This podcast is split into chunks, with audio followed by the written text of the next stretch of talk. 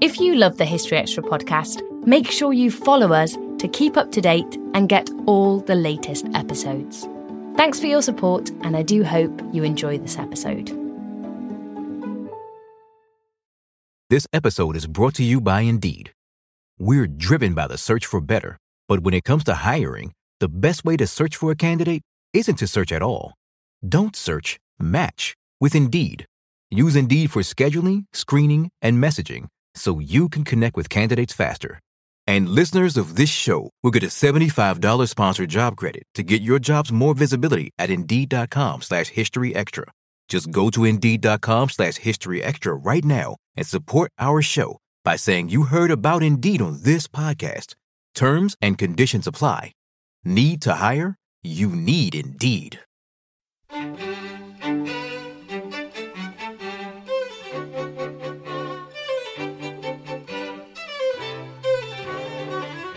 We see early newsreel footage of the Edwardian era, and it's men in silk top hats and frock coats, and women in beautiful dresses and, and, and hats about four feet wide, and walking along with their parasols and going to garden parties, and uh, and, and life seems to be very luxurious and wonderful, and it was luxurious and wonderful for them.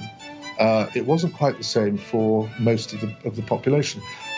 That was Simon Heffer talking to us about Britain at the turn of the 20th century.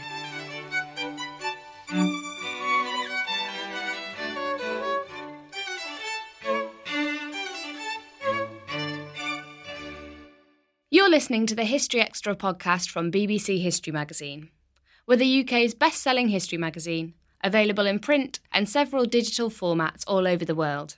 Find out more at historyextra.com forward slash subscribe or look out for us in your digital newsstand or app store.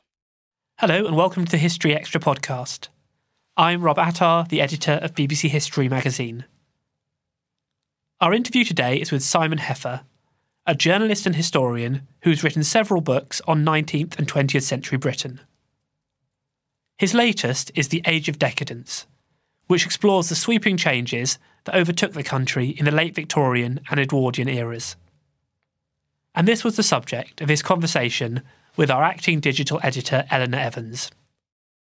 Your book, The Age of Decadence, considers Britain in the period between 1880 and 1914, a period which for many people might be characterised by um, opulence, by, by the vast wealth. Yet you explore in your book how this was underpinned also by great social unrest, both in Britain and throughout the empire. Um, perhaps you could introduce us to a few of the accounts of the opulence, um, the great wealth that characterised the ruling few.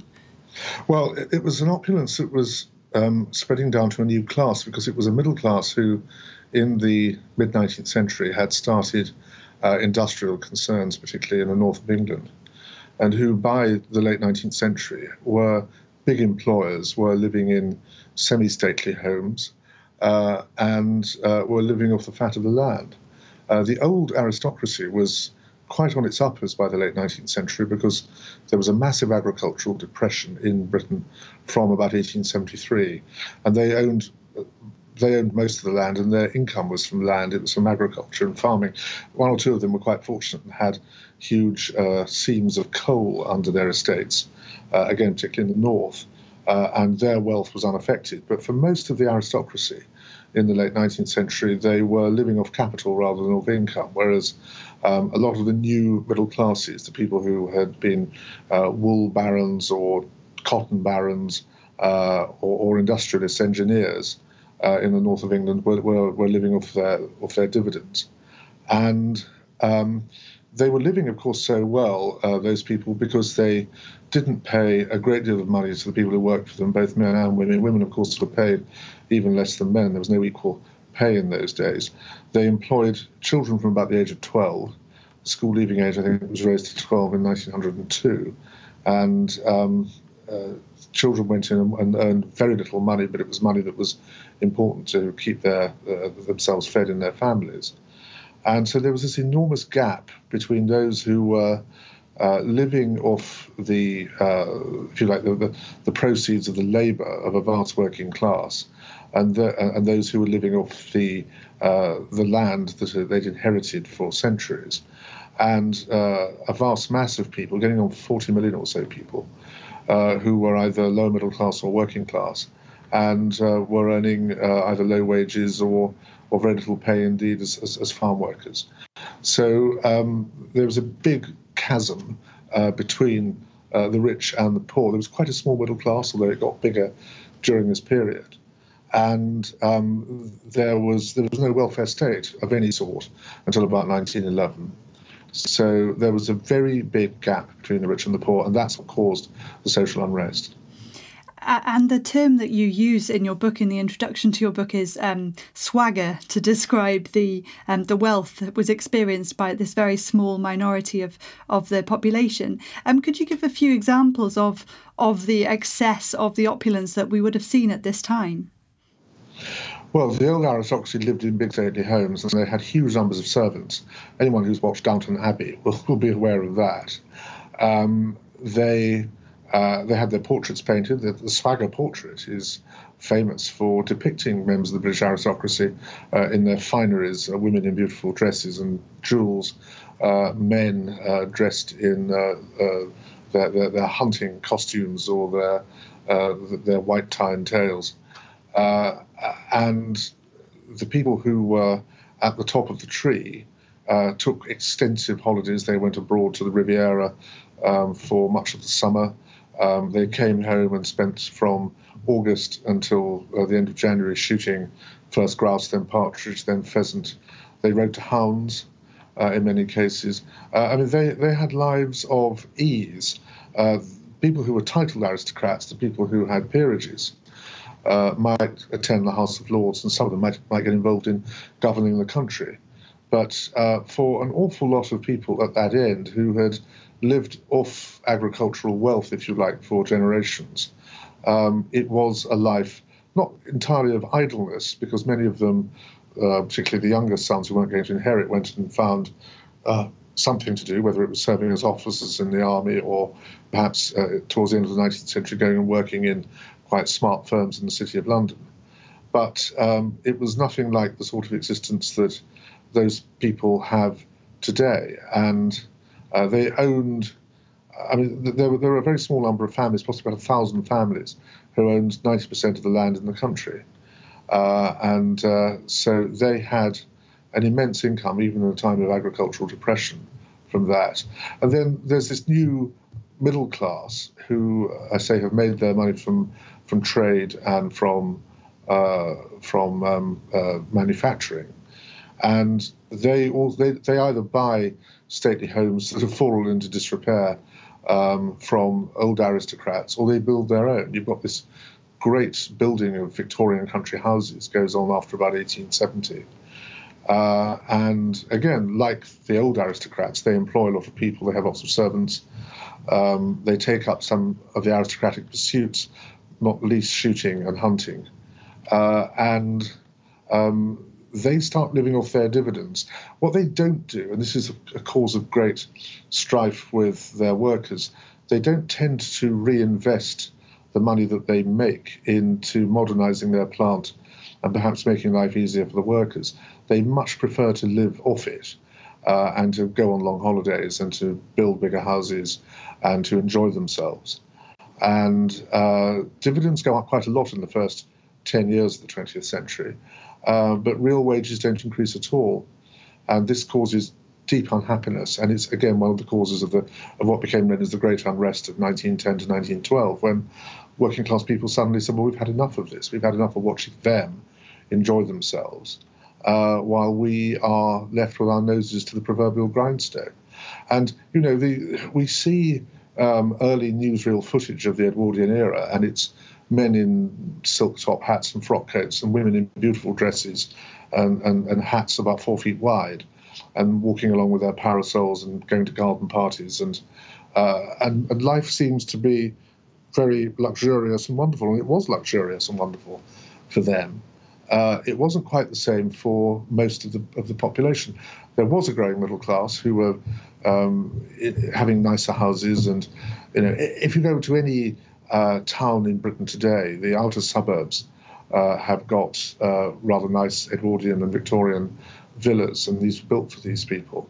and the cinema came along and the gramophone, and they started to go to football matches and cricket matches on Saturday afternoons, and they started to have something approaching uh, leisure time and the money to enjoy leisure. But there was still below them an enormous working class that didn't have that disposable income and didn't have that opportunity to go and and have recreation. And again, this is the the reason for the, the, the, sense of disillusion with their betters. And it's why what had always been an age of deference comes to an end. Um, you mentioned cricket, and I really enjoyed the section um, on cricket in your book. Perhaps you could talk a little bit about how that sport captured the national imagination at this time. I know we live in an age now where, where cricket, in terms of played over three or four days, has become very boring. Everybody wants to watch cricket matches that last half an hour. But uh, in these days, um, there were rock star like cricketers such as W.G. Grace and C.B. Fry and Prince Ranjitsinhji and others who um, captured the public imagination in a way that probably no cricketers have done in the last 50 or 60 years. And uh, cricket became uh, an organised sport, if you like, in terms of having a county championship. Um, initially from 1873, then it was reconstituted in 1890. And uh, on Saturdays, people would flood into cricket grounds and, and watch cricket. Uh, and indeed, uh, many people didn't have to work uh, who lived on private incomes would, would go there on the other five days of the working week. Cricket wasn't played on Sundays at a professional level. And newspapers, which were also becoming popular at the time and having a wider audience and wider readership, would write about these cricketers and uh, lionize them and say how brilliant they were. Um, and of course, there was this social divide, rather as you had in society, between gentlemen and players. You had professional cricketers who uh, were paid to play, and they were usually captained and led by uh, amateurs, some of whom were genuinely amateurs, uh, many of whom were shamateurs. They uh, claimed not to be paid, but people like W.G. Grace found private sponsors who, who bankrolled them and paid them great amounts of money to play cricket professionally. And um, at the, in the last part of the uh, 19th century and through the Edwardian period until the Great War, uh, professional cricket was enormously popular, and it was much more popular, really, nationally than soccer, which had also organised itself in the 1870s and 80s as a professional sport, and more so than rugby league, which had started in the 1890s. And although they had their followings, nothing quite captured the national imagination as opposed to the regional imagination because soccer and rugby league were very much northern sports until the Great War, um, as cricket did. And um, the whole nation would follow test matches. Uh, and obviously, there was no television or radio in those days, but when the England team went abroad, uh, the evening papers would have scores telegraphed back to them, and people would anxiously await um, the lunchtime editions of newspapers to hear how England had done the previous night in Australia. And there was this great sensation in 1894 95 when the team led by A.E. Stoddart won the Ashes. And uh, the whole of England, every lunchtime during that winter, hung on the, on the news as the evening papers uh, arrived to see how the, how the team had done. And um, it, was, it was something that actually united society because it wasn't just that the players were from all social classes, the people who watched cricket uh, tended to be from all social classes as well, and uh, in a way that people who watched football and rugby league tended to be working class people like the people who were playing it. So uh, it had a great, it, it, embraced the nation in those 25 or so years before the Great War um, with its great celebrity players in a way that it probably never has done since in your book, one factor which you investigate as well is um, this sudden rise in the perceived immorality of that ruling class, which which um, causes many to become disenchanted with this idea of of the few um, as exalted. Um, for example, the Prince of Wales, the future Edward VII, um, and Lord Arthur Somerset. Would you be able to talk a bit about those scandals and how they affected the perception of the ruling class? Yes, I mean there was this idea, and it was embodied not least by Queen Victoria herself um, who thought that those at the top of the tree should set an example to those further down. And um, she had a obviously immaculate family life. She had a husband whom she loved and by whose death she was devastated uh, in 1861, with whom she had nine children.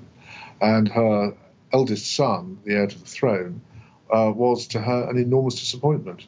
He married a very beautiful woman when he was still in his early 20s, uh, got bored with her, started to have mistresses uh, all over London and indeed further afield than that, and did other things that she found deeply, deeply, dis, deeply disappointing. Um, it was illegal to play a card game called Baccarat at the time. Uh, and he started to play it in country houses uh, for huge stakes of money. And someone in a game he was playing in 1890 cheated in the game allegedly um, and was banned from playing cards by his friends. Uh, the word got out, and he sued, and he called the Prince of Wales as uh, a witness, and uh, he lost his he lost his case. But it was hugely embarrassing for the Prince of Wales and disgusted Queen Victoria that her son and heir had been called to give evidence in a defamation case um, that was about an illegal card game. Um, and it it was lavishly reported by the newspapers, um, most of whom found it very amusing because Prince of Wales wasn't that popular.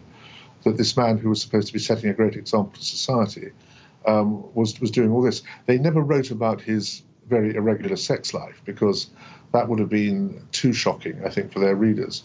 But they they seized the opportunity to write about his gambling, uh, and they often wrote about his other excesses. He he lived largely off his friends. He would travel around England, staying in other people's houses, uh, enjoying their hospitality, taking with him an enormous retinue of people. And some of his, some of his friends were bankrupted by this. Uh, but he saw no harm in it and was immensely self indulgent. Uh, I say financially, sexually, morally, in every way you want. Um, the other great scandal of the time uh, was, Lord, as you say, Lord Arthur Somerset who uh, was the younger son of the Duke of Beaufort and who started to patronize a male brothel in Cleveland Street in London and uh, was at the center of what became known as the Cleveland Street Scandal in 1889. Um, he had a particular desire for young boys who worked for the post office, their telegram boys, whose blue and red uniform he found rather attractive and thought the boys who wore this were particularly desirable and um, he managed to get some of these boys shipped into this brothel for his um, his own purposes. And um, to complicate matters further, Lord Arthur was uh, in a very smart guards regiment in the army, uh, and he was also the Prince of Wales's racing manager. Uh, and so when this scandal came to the attention, first of Scotland Yard and then of the Prime Minister Lord Salisbury, um, there was huge embarrassment because if Lord Arthur Somerset went down, he took down several other institutions with him.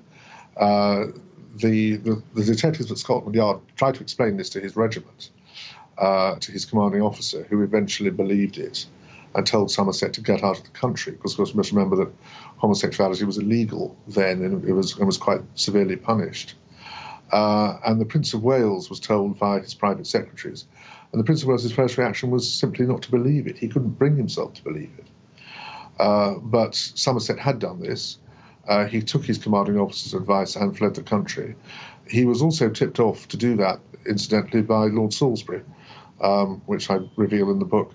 Um, Salisbury met uh, one of his uh, uh, spokespeople, as it were, one of his solicitors, and um, passed the word on that he couldn't keep Scotland Yard off his back forever. And Somerset went to France where he lived for the next 37 years and died in 1926.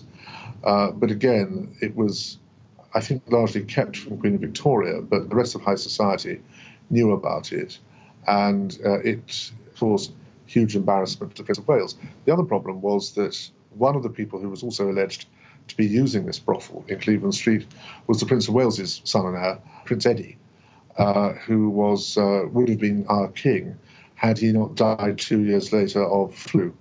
Uh, he would have succeeded Edward VII instead of George V, his younger brother.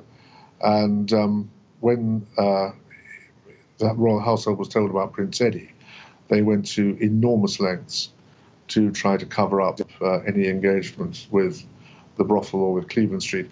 I must say, it isn't proven that Prince Eddie had anything to do with this brothel, and I, I made extensive researches and couldn't find any proof of it. But um, it was a threat used by one of the people who was involved, uh, and indeed uh, uh, hinted at by Lord Arthur Somerset, that he would bring down Prince Eddie if he was persecuted. He would say that he that there was a connection with the royal family. So there there was a lot of sexual scandal going on at the top end of society. There was another one with a, a Tory, uh, sorry, a Liberal MP called Sir Charles Dilke, um, who uh, got in serious trouble uh, by having a three in a bed uh, in sometime in the mid 1880s, and that all came out in court as well. So the the high morals that we think of from the mid Victorian period, uh, and high morals that were enforced or s- supposed to be enforced by the ruling class and slavishly followed by everybody else in society, particularly the aspirational middle class, who, for whom respectability was the key thing that they sought to achieve. Um, this all became a bit of a joke. If we could talk a little about um, empire, uh, you write in your book that the decades before the Great War would mark um, the zenith of the British Empire, certainly in terms of power and influence, if not in territory. And you pinpoint the key uh, moment of the Second Boer War as shaking this, um, shaking popular opinion in the empire. Could you talk a little bit about about that? Well, by the late 1890s, Britain was meant to be not just the world's greatest imperial power, but the greatest imperial power since ancient Rome and indeed you know, much more extensive than ancient Rome. And um, we were, to use Sellar and phrase, uh, regarded as being top nation. And in uh, in 1895, the then colonial secretary Joe Chamberlain had been complicit in a sort of conspiracy with uh, with British white settlers on the Cape, uh, namely Cecil Rhodes and his friend uh, Le- Dr. Leander Starr Jameson, to annex uh, the Transvaal um, and um, uh, other territories in southern Africa that were not run by the British because of their enormous gold and diamond reserves. And um, the cause of starting uh, some sort of war with them was that uh, President Botha of uh, the Transvaal refused to give basic civil rights, voting rights, to quite wealthy white settlers who were English who had moved there. There was an abortive raid by Dr. Jameson at the end of 1895 where he tried to uh, uh, provoke a rebellion in Transvaal. It failed. He was sent to prison, um, and others were very lucky to get away with their lives. But um, nearly four years later, the whole question of the rights of uh, British settlers in the Transvaal came up again, and um, there was sufficient provocation uh, it was deemed, for um, Britain to start a war. Now, the, the, the, Boers didn't really have an organised army, they were farmers armed with rifles. And it was believed that the British army was so incredibly superior that uh, it would finish them off in a few weeks. Um, it did um, finish them off more or less within about six or eight months after the sieges of Ladysmith and Mafeking. But there then followed a guerrilla war for two years uh, in the veldt, where uh, these so-called useless Boer farmers uh, were killing large numbers of, of British troops. And it took the best part of two and a half years for hostilities to end. And this caused a tremendous um, depression and sense of self examination among the, the British at home because it seemed that they weren't quite as omnipotent and as powerful and as irresistible a force as they had led themselves to believe. Um, and there was also shocking statistics that came out that so many of the young men who had volunteered to go and fight uh, for Britain in the war were medically unfit, and this was because of um, appalling uh, diet uh, that poor people in this country had towards the end of the 19th century. And also, there was no real physical education. So, one of the good things that happened as a result of the of the Boer War was that physical education was introduced into schools, and um, there was some attempt to monitor and improve uh, the diet of working class people, which was just as well, because when the Great War came along 12 years later, we would have had an enormous number of men who wanted to join up to fight the Germans who were completely unfit to do so. Um, but this caused, um, it was the first real wave of doubt, if you like, about the Second British Empire as opposed to the, the first one in the Americas, which had more or less finished in 1783. And it I think for many people brought back memories of, of, of, that period or historical memories of that period and made us realize that uh, the the uh, the lack of ease with which we eventually beat these so-called Boer farmers with rifles um, was a sign that we were not the great power that we thought we were. What was the popular feeling towards empire at this time? Most people were very pro-empire. Um, this was because it had been sold, and in many ways accurately, as uh, a means of uh, civilizing countries, um, in particularly in Africa, uh, where all sorts of terrible unchristian things happened among people, um, where we were we were exporting British values. Um, we were exporting, for example, British justice. Uh, we were exporting Christianity. Uh, we were exporting the British way of life, if you like. Um, and this was deemed to be a very good thing because we considered ourselves to be a, a, an advanced democracy, which, in relative terms, we were. There were a few people in this country, mainly in the Liberal Party, and of course in the nascent uh, Labour movement, which was quite small at the turn of the uh, 19th, 20th century, um, who did not believe in empire and would have liked certainly to have no more expansion and to undo quite a lot of, of what had been going on. And of course, as early as the turn of the century, um, there was a movement in India um, uh, among highly educated and civilized Indians um, who felt that they were perfectly capable of running their own country, which of course they were, um, and who wanted to do so and wanted to get the British out. Um, they, of course, were thwarted by many Indian uh, ruling princes uh, who held their position with the connivance of the British and who were aware that if the people of India took over India, um, they would have a pretty rough deal. Um, or the, the, princes would get a pretty rough deal.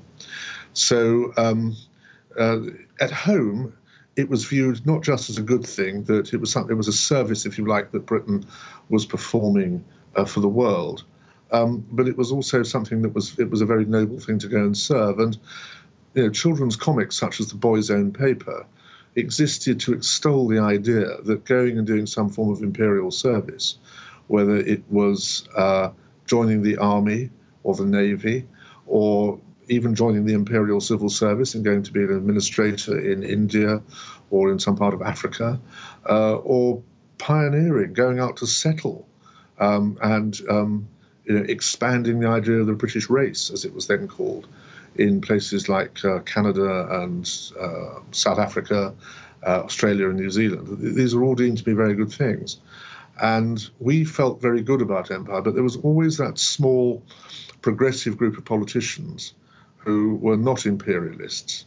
Um, I say most most of them in the Liberal Party and almost everyone in the Labour movement thought imperialism was wrong, and their voices would be increasingly loudly heard after the First World War. We don't always realise just how much our negative thoughts and experiences stick with us and weigh us down. You may find your brain constantly running through a highlight reel of bad moments. That comment your friend made last week that hurt your feelings that frustrating thing your mum does, or that silly thing you said in a meeting. Maybe it's time to get it all off your chest, whether it's a tiny annoyance or something much bigger. Talking about it can give you some relief and lead you to a potential solution. That's where therapy comes in. It's a safe space to share whatever's weighing you down and learn to process it so your internal highlight reel can focus on the good stuff. And BetterHelp offers affordable online therapy on a schedule that works for you. Connect with a licensed therapist by text, phone, or video call. Start the process in minutes and switch therapists anytime. Let it out with BetterHelp. Visit betterhelp.com slash historyextra today to get 10% off your first month. That's betterhelp, H-E-L-P dot com slash historyextra. This episode is brought to you by Indeed. We're driven by the search for better, but when it comes to hiring, the best way to search for a candidate isn't to search at all. Don't search match with Indeed. Use Indeed for scheduling, screening, and messaging so you can connect with candidates faster. And listeners of this show will get a $75 sponsored job credit to get your jobs more visibility at Indeed.com slash History Extra. Just go to Indeed.com slash History Extra right now and support our show by saying you heard about Indeed on this podcast. Terms and conditions apply. Need to hire? You need Indeed in the period that you examine, it's obviously a really key time in uh, Irish history, and your book considers the struggle for home rule. In the 1880s, you write that it was a time of deep crisis, um, and it takes us right up to the early 20th century when Ireland is on the brink of civil war. Yes. Um, Gladstone, when he became Prime Minister for the first time in 1868, had said, while chopping down a tree on his estate in Flintshire, that he felt his mission was to pacify Ireland. Ireland was actually reasonably pacific during the 1860s, although it was when the first Fenian outrages took place. But by 1880, things have got very bad in Ireland, not least because the economy is, the agricultural economy is under pressure. And landlords, most of whom don't live in Ireland but have agents there working for them, are racking up the rents because they're getting a lower return from agricultural produce. And a lot of farmers can't afford to pay these rents because they're not doing very well as farmers because the climate's against them and the markets are against them. Uh, Ireland was still recovering from the potato famine, of course, and um, there were large parts of Ireland that it was very, it was very difficult to make a living. One of the most, well, the most famous aristocratic agent is a man called Captain Boycott, um, from whom we get the term to boycott. Uh, and he was a land agent for a peer in um, County Mayo in the west of Ireland. And he was um, uh, determined to uh, carry out evictions of those who didn't pay their rents. And uh, the people, the, the, the, the, Irish Land League, which was formed to oppose this sort of policy, uh, decided to tell its members, tenant farmers, that they were to shun boycott and that local tradesmen were to shun him. That no one was to sell him food or work on his estates or do anything of the sort. To send him to Coventry, but send him there in a very profound way, um, to the extent where he couldn't feed himself because no one would sell him food. And uh, he tried to uh, take them on and failed. Uh, eventually, mercenary labor was brought in from outside the region uh, to, to, farm boycotts or to, to, to, get the harvest in in Boycott's own estates that he managed for himself. Uh, but eventually he was driven out of Ireland. And from that moment on, this is 1881 82, things get very militant in Ireland. And uh, there's a famous assassination of the Secretary of, State for Ireland, Chief Secretary for Ireland, Lord Frederick Cavendish in Phoenix Park in 1882 with their, his private secretary, one of the top Irish civil servants. And um, this makes Gladstone realise that the Irish will go to any lengths, including taking life, uh, in order to achieve their aims of getting the British out of Ireland. And Gladstone realises in 1885 that he needs to try and pass a Home Rule Act, which would have been a little bit like Scottish devolution uh, is at the moment. The Irish would have run all their own affairs, apart from foreign policy and defence, which would have been run from London uh, for strategic reasons. And uh, Gladstone tried to get this through and failed. He was defeated uh, in the House of Commons. Uh, the House of Lords were always going to be difficult. The, the Commons defeated him. Some of his own um, party voted against him. They became unionists. And um, the matter went away for a while because of quite coercive and repressive measures by the Conservative government that succeeded Gladstone. Uh, but again, when he came back into power in 1892, he brought in another Home Rule Bill, which this time passed in the Commons, but was heavily defeated in the House of Lords. And then again, the issue went away, not least because uh, the next Tory government of uh, 1895 to 1905 introduced quite a lot of land reforms uh, that allowed uh, Irish tenant farmers to buy land at uh, very good prices from their uh, their landlords and forced the landlords to sell them, and it was a very great democratic measure. And Ireland had more or less been um, uh, not bought, but had more or less been pacified by that measure because it allowed the Irish themselves to have a stake in their country. However, by 1910, when the Asquith government loses a general election uh, in terms of it loses its majority and can only govern with the help of the Irish. Uh, Asquith has to promise home rule for the Irish. And the House of Lords, who pick up a fight with Asquith on Lloyd George's 1909 budget, which they defeat, find themselves um, constrained by the 1911 Parliament Act, which means they can defeat a measure twice, but they can't defeat it a third time. And by 1914, the 1912 Home Rule Act, or sorry, Home Rule Bill, has passed three times in the House of Commons, and the House of Lords have no choice but to pass it. Uh, and there is a huge debate then about how it is to be implemented because the Protestants uh, and loyalists of uh, Ulster, and predominantly the six counties that to this day are part of the United Kingdom, um, get extremely cross about the idea of being ruled from Dublin, and they threaten a civil war. And when we get to the brink of the Great War, in the middle of July 1914, no one in Britain is looking at what's happening on the continent. They're looking at illegally armed Ulster volunteers and illegally armed nationalist volunteers in Ireland about to start killing each other. And that is only um, uh, avoided by the fact that um, Britain goes to war with Germany. And it should be noted that a large number of the nationalist volunteers in Ireland joined the British Army and went to fight the Germans. So the Irish were the Irish didn't want to break their links with Britain; they just wanted to be part of a, if you like, of a, of a confederation in Britain, where their own domestic affairs were run by them. And unfortunately, there were a group of uh, predominantly Tory um, uh, grandees who were determined to stop it. And, uh, and they made common cause with people like Sir Edward Carson, uh, the great unionist leader in Ireland, and when we got to the, the, the, the threshold of the Great War, um, there was no common ground. The king had tried to convene a conference to make everybody agree a common way forward and had failed.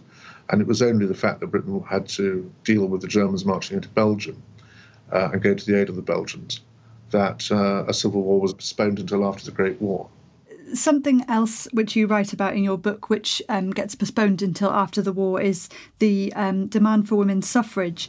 Well, there have been calls for women to have the vote since the late 1860s. Um, John Stuart Mill wrote a famous uh, treatise called uh, The Subjection of Women, uh, where he talked about the outrageous illogicality of women not having the vote. And this issue was raised from time to time over the next 30 years but there was never really any great enthusiasm for it. But by the start of the 20th century, women are more and more involved in the workplace. Uh, there's this huge growth of elementary schools after the 1902 Education Act, and most of their teachers are women. Uh, women are playing an incredibly important part in, in the educational life of this country. Um, they are, of course, joining the medical profession, um, uh, and uh, the first women doctors are, are around in the 1890s and 1900s uh, and women's uh, universities university colleges are being established at Oxford, Cambridge, in London, uh, and uh, places like Royal Holloway uh, in Surrey. And it's becoming harder and harder for men to claim that women are so um, detached from the commercial and educational life of the country and are so unqualified intellectually to have a vote uh, because that just simply isn't true. And you get to the stage where you've got um, incredibly successful, rich women uh, who don't have the vote, but the man who drives their car for them does. Uh, and this is palpably nonsense. And the Conservative Party are very much against this because the Conservative Party at that stage is very much against any sort of change. Um, but there are even those in the Liberal Party, including Asquith himself, who becomes Prime Minister in 1908, who just think that women have no place in the political life of this country. And this is despite the fact, by the way, that since 1890, when um, local government was, as we more or less know it today, was set up, women have had a vote in local government elections.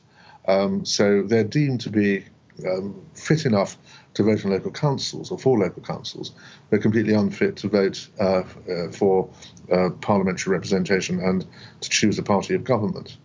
Um, this is obviously a ridiculous argument on the part of those who are putting it forward, uh, but there's a big group of women under Millicent Fawcett uh, who who's been active in this since the 1870s. Um, and uh, an immensely reasonable, highly intelligent woman who uses argument um, and debate to try to get her point over. And she leads the suffragists. But by the middle of the Edwardian period, there's a group under Mrs. Pankhurst who's been active in Manchester uh, with her now adult daughters since the 1890s, who say, We're never going to get these people to change their minds by reasoning with them because they're impervious to reason. And so they start the suffragette protests, which you know, we all remember or have seen films about. Uh, they start breaking shop windows. Um, they go um, and interfere with meetings that politicians give. Every time someone like Lloyd George or Winston Churchill or cabinet ministers go out to make a speech anywhere in the country, they're heckled and shouted down by suffragettes and indeed by lots of men who support the suffragettes, interestingly. Winston Churchill is horsewhipped on a train by a man um, because he has insulted a suffragette. Um, and uh, it gets more and more militant, and women get arrested. They go on hunger strike. There are hideous examples of women being force fed in prison. Um, but the, the, the harder the government come against the suffragettes, the more militant the suffragettes become. They start putting lighted things into letterboxes to burn the contents of letterboxes. They burn down Lloyd George's house in Surrey. They start burning down churches, which um, even some of their supporters are rather uh, worried about. And it is still highly militant, and uh, the protests are, are becoming more and more numerous. Again, when war breaks out, and the year before war breaks out, Emily Wilding Davison throws herself under the King's horse in the Epsom Derby, uh, although she didn't appear to intend to kill herself because she had a return ticket. I've seen in the uh, Women's Library and, and, the London School of Economics uh, the uh, the return half of her ticket, which was not used. Um, so again, things are getting very militant. But Mrs. Pankhurst, who above all was a patriot, um, when war breaks out, says, right, the women of Britain will now serve the country. And of course they do. And by early 1918, they don't even wait for victory. A bill goes through the House of Commons giving all women over the age of 30, it went down to 21 in 1928, the vote because the contribution that women are making to the country uh, and to its survival is completely uh, unequivocal, and the argument, uh, the arguments for giving women the vote have become unanswerable although the Belle Epoque um, is seen as this very decadent, opulent time, um, there was much upheaval, much radical change happening um, throughout society. What was it that drew you um, after writing about um, the Victorians in, in a previous book, 1840 to 1880s? What was it that drew you particularly to this period?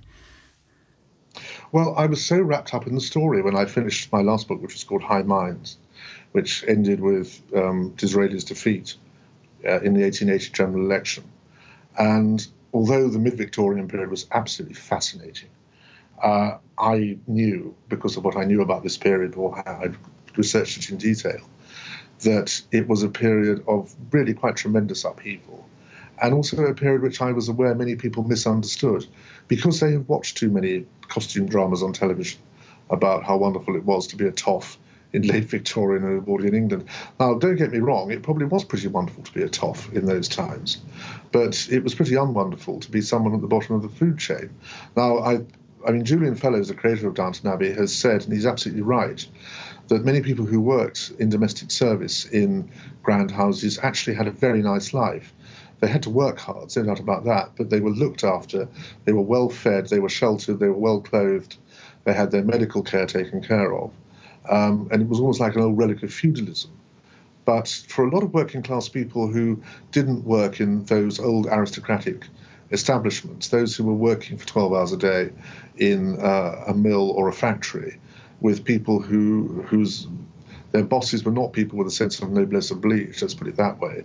They were people who'd made their own pile and were determined to, to keep it, to make it bigger.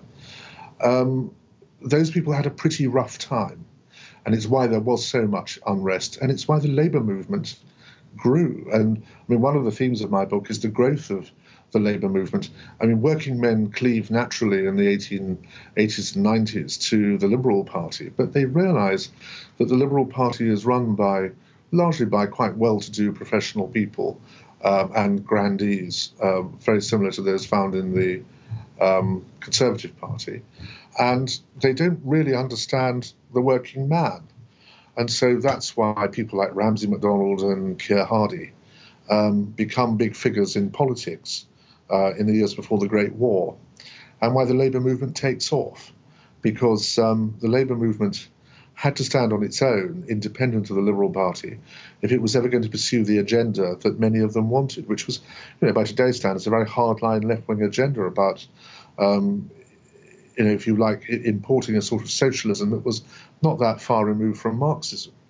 Um, what's interesting is when the Labour Party does really get going, they then start to have these doctrinal arguments about just how far left they should be. And I mean, going beyond the scope of my book, but it will be in the book I'm now writing, which is the successor volume uh, to this.